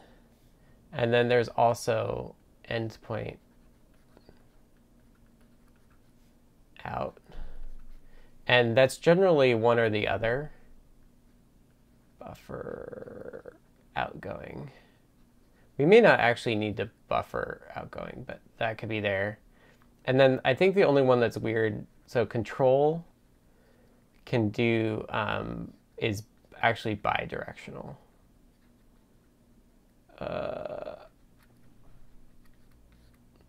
um, so I think I think we want two different ones because um, because I want it to be when you're working with the object, I want it to be clear. So this this would have like a, a device and an endpoint number associated with it. And this would have a device and an endpoint number associated with it as well. I don't I don't know exactly how you would get it from the device. I'm not sure you would just construct it. Like it would make sense. HID has both in and out. I don't think that's on the same endpoint number though. So you would have you would just have two objects. You would have one for one direction and one for the other direction. You don't need to have both. Um, like I think that yeah, I don't think they're they're bo both. Mm.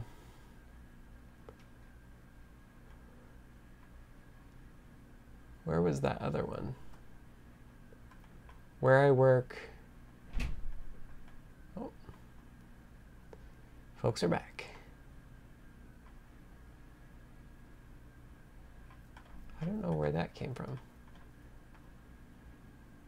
I've been playing around the idea of USB devices for sensors and motors that could be used with either PC or Mindstorms. Um, Ellisys, I think, is what TAC uses. I use Beagle. I have a Beagle 480 now. That's pretty handy. Oh, there it is. Zarnland says, where I work, we tweak the USB to handle 128 endpoints at once. Um, I think the main thing is that um, like per endpoint you get different buffers.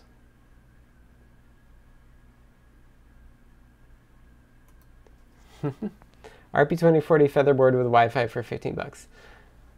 I'm all about, unless you need PIO on the RP2040, just buy an S3. Like, or an S2.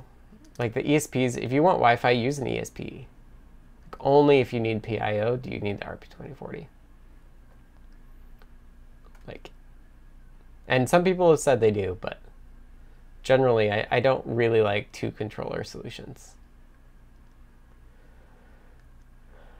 Okay, so I think, so this is five classes, and these are basically going to mimic like these are basically queues. So inspiration for what this API is is like queue, but also like a packet buffer from uh, BLE.io is also an inspiration for what that'll be. Um, and in fact, we have, we want, I haven't done it yet, but we should be able to do key, like HID host over BLE and like they should be, we should be able to swap those in. So this is also going to be modeled after queue and packet buffer, although packet packets out rather than packets in. Um, so I think that that's kind of the that's the lowest level that's the lowest level of it all. I was considering, and I'm not sure what I want to do, but um, I was considering doing like endpoint types. So USB host, um, like bulk. But I don't think, I think we can just split by direction. I don't think we need like host uh, interrupt. Like, I don't think we need separate um,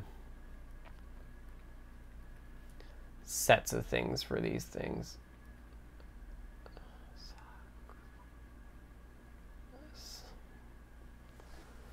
Um,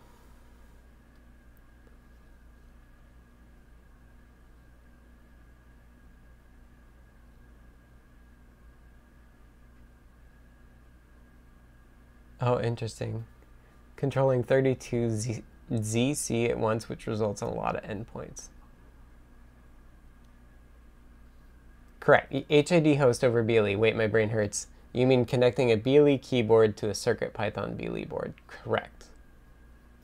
Correct. So that's that's a similar case where it's going to be sending you reports of what keys are pressed, and you need to buffer them in um, so that you can see like what all the keys were pressed. And we don't currently do that. There's a bug on the BLE library, but I haven't actually gotten to it. But when we're thinking about this API, we should be able to build kind of the same thing on top of the two. And we've we've managed to do the HID HID device is pretty interchangeable between USB and BLE. So we've done a good job there.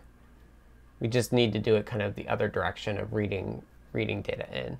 So I think the thing that I've been thinking about there, and this is I've gotten I haven't talked about keyboards yet, but I've also been thinking about keyboards in general.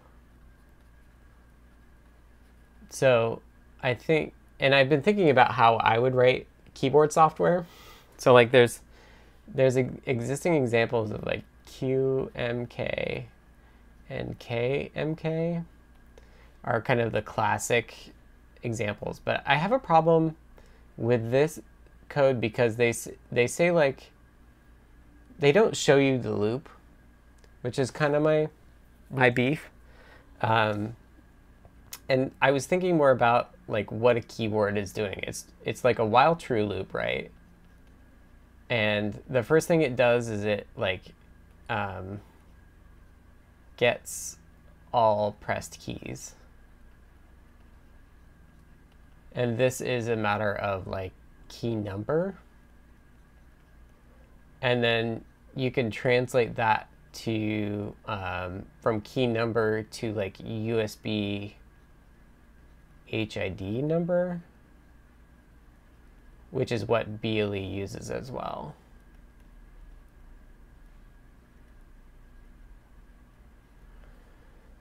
But the problem, well, and that's what you would send over BLE or 8, BLE or USB.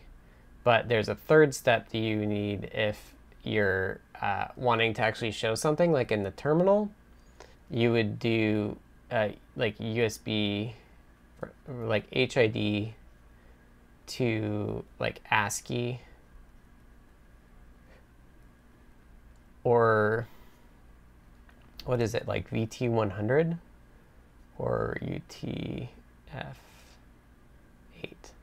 So this is not only like characters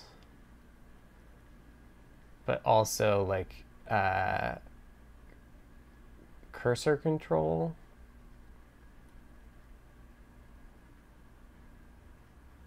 Uh, like like deleting characters. I'll be curious to see what y'all think of my let me scribble in GIMP stuff. Um, but I thought this could be. I think I feel like I've kind of like struggled a bit showing my process for API design because usually it's like me trying to like formulate sentences to type in comments. Whereas this this lets me be a little briefer on screen, but also talk about what I'm thinking about. Um, and so this process is interesting, right? Because what we're talking about um, for USB host is here. Right? Like this is USB host. Or like USB host is one of the things that can do this. Um, same with BLE or key scanning can do this too. Um, and then if we want to be able to do like this C64 CircuitPython, right, where it's all built in, like we need to do this whole process natively kind of outside of Python um, because we want it to run after that. Um, this is the first time I've used this tablet, but I'm happy with it so far. Um,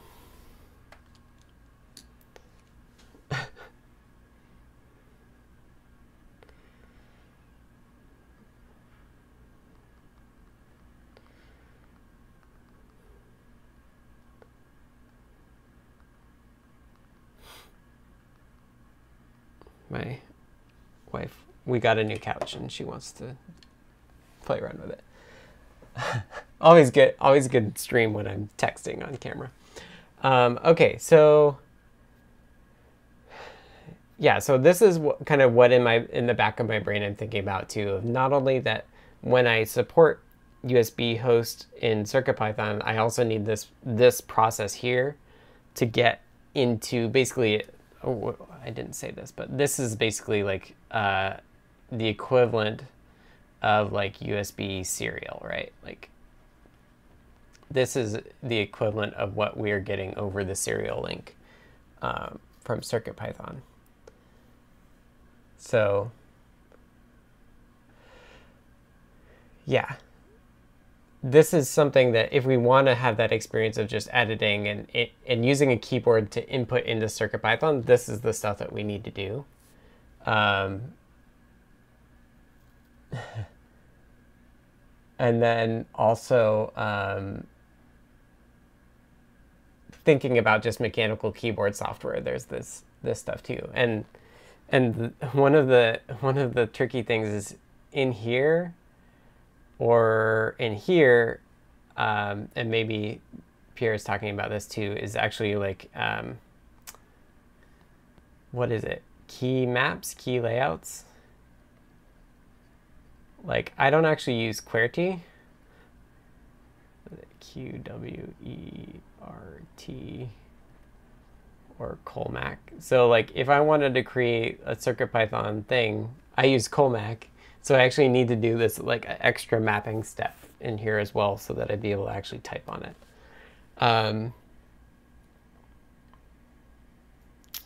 so yeah, this is um, this is my process. My brain is thinking about what I want for the USB host interfaces. So let's just take a peek at there. And if folks have feedback on this, let me know.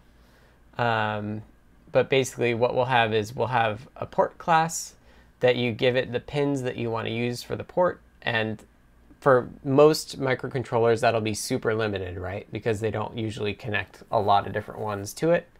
Um, but potentially when we do RP2040 PIO, that'll be pretty flexible. They'll need to be next to each other, but um, but besides that, like generally that's going to be pretty constrained. Um, and then for device, so so on a port, you'd be able to see all the devices on it. Um, you'd be able to have a device object with some basic information like serial number, vendor ID, product ID, and descriptor. And then you'd be able to kind of do these like manual get things based on the descriptor that you've understood. Like we're not going to do descriptor parsing in in the core except for keyboards, which will be separate and as part of a separate module. So we don't have to have all of it all at once. We need to like split it out into chunks. So we have port, we have device, and then we have endpoint in and out, and in and out can handle all the different types of endpoints. Um, I don't think we actually need to care. Like Tiny USB really is just transfer, transfer and transfer complete callback. Um, but I do want in and out to be separate just so that the APIs are different. And so we might, we might need to expose the control access to. We probably do. And it's weird because it's bi bidirectional on a single endpoint. Um, I don't think we're going to do this, so I could just cross this off. And then, um, because I don't think there's a lot of code that's different between all of them. And then the highest level is like thinking about this this keyboard process. So what it's USB host will be five classes, port, device endpoint in, endpoint out, and control. Um, and those will all be built on TinyUSB, and that'll give you enough information to see what's connected to you. Oh, that's what we need. Um, device needs dot connected because just like in BLE land, um, you could plug a device in, start using it in CircuitPython, and then unplug it, and you have a problem. Um, and Folknology says async USB host versions. So I think that generally this isn't async IO, but a lot of it will be asynchronous.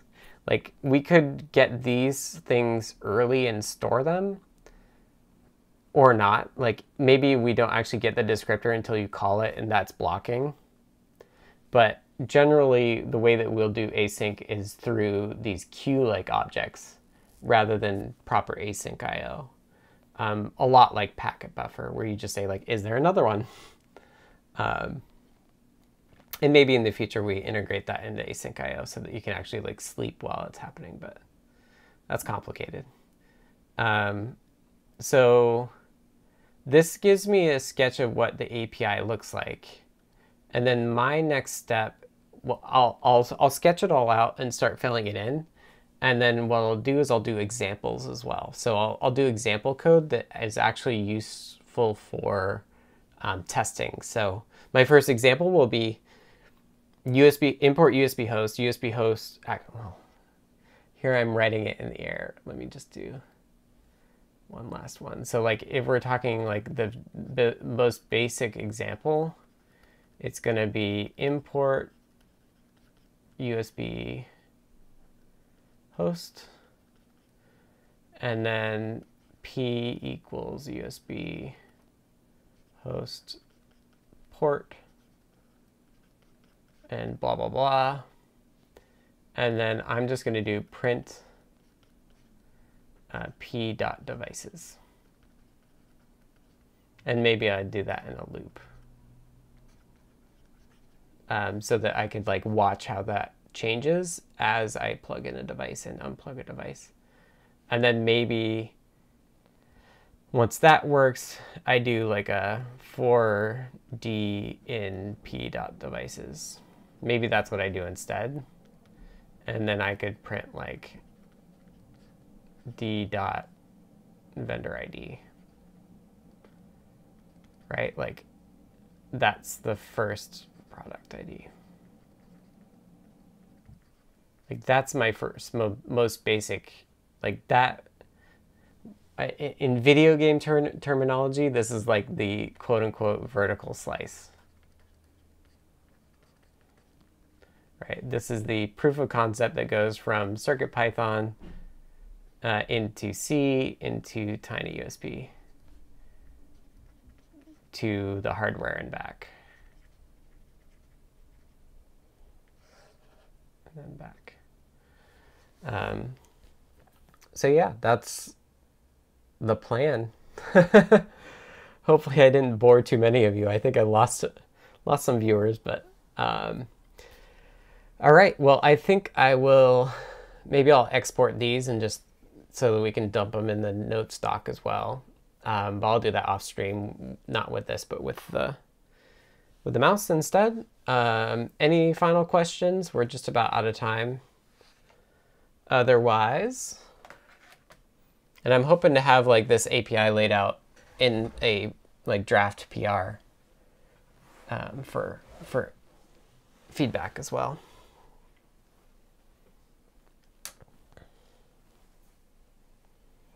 And it's getting hot in here. 77. But yeah, that was good. I've been thinking about that. What's the model of your Magic Tablet? I have a Wacom. I think the BLE version's only like $10 more.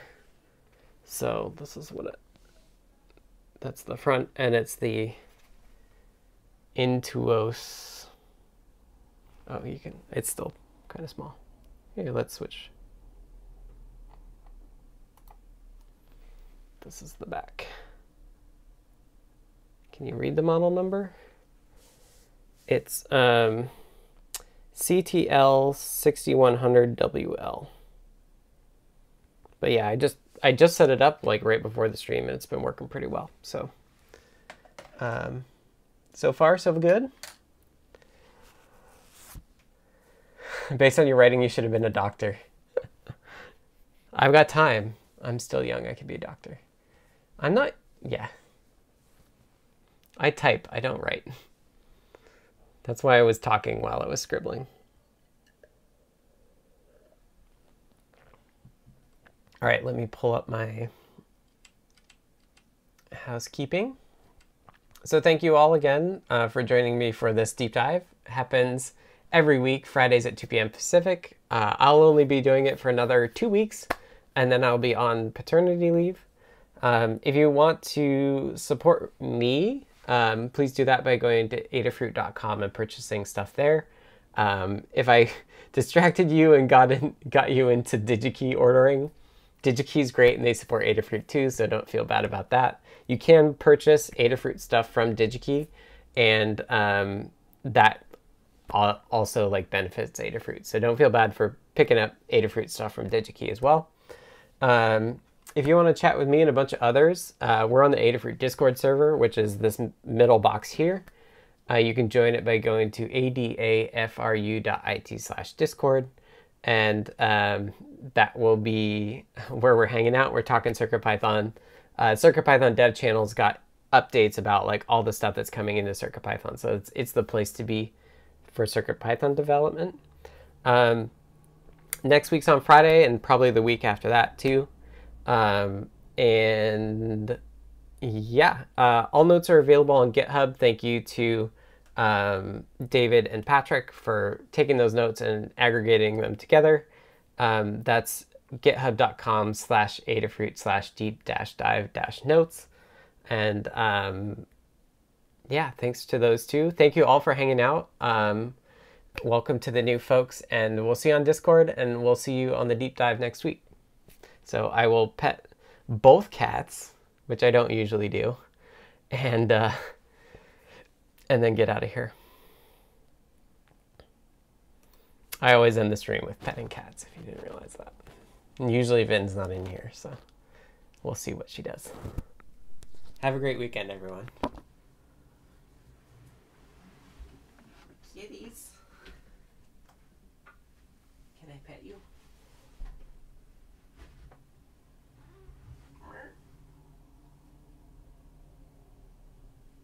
Rough life.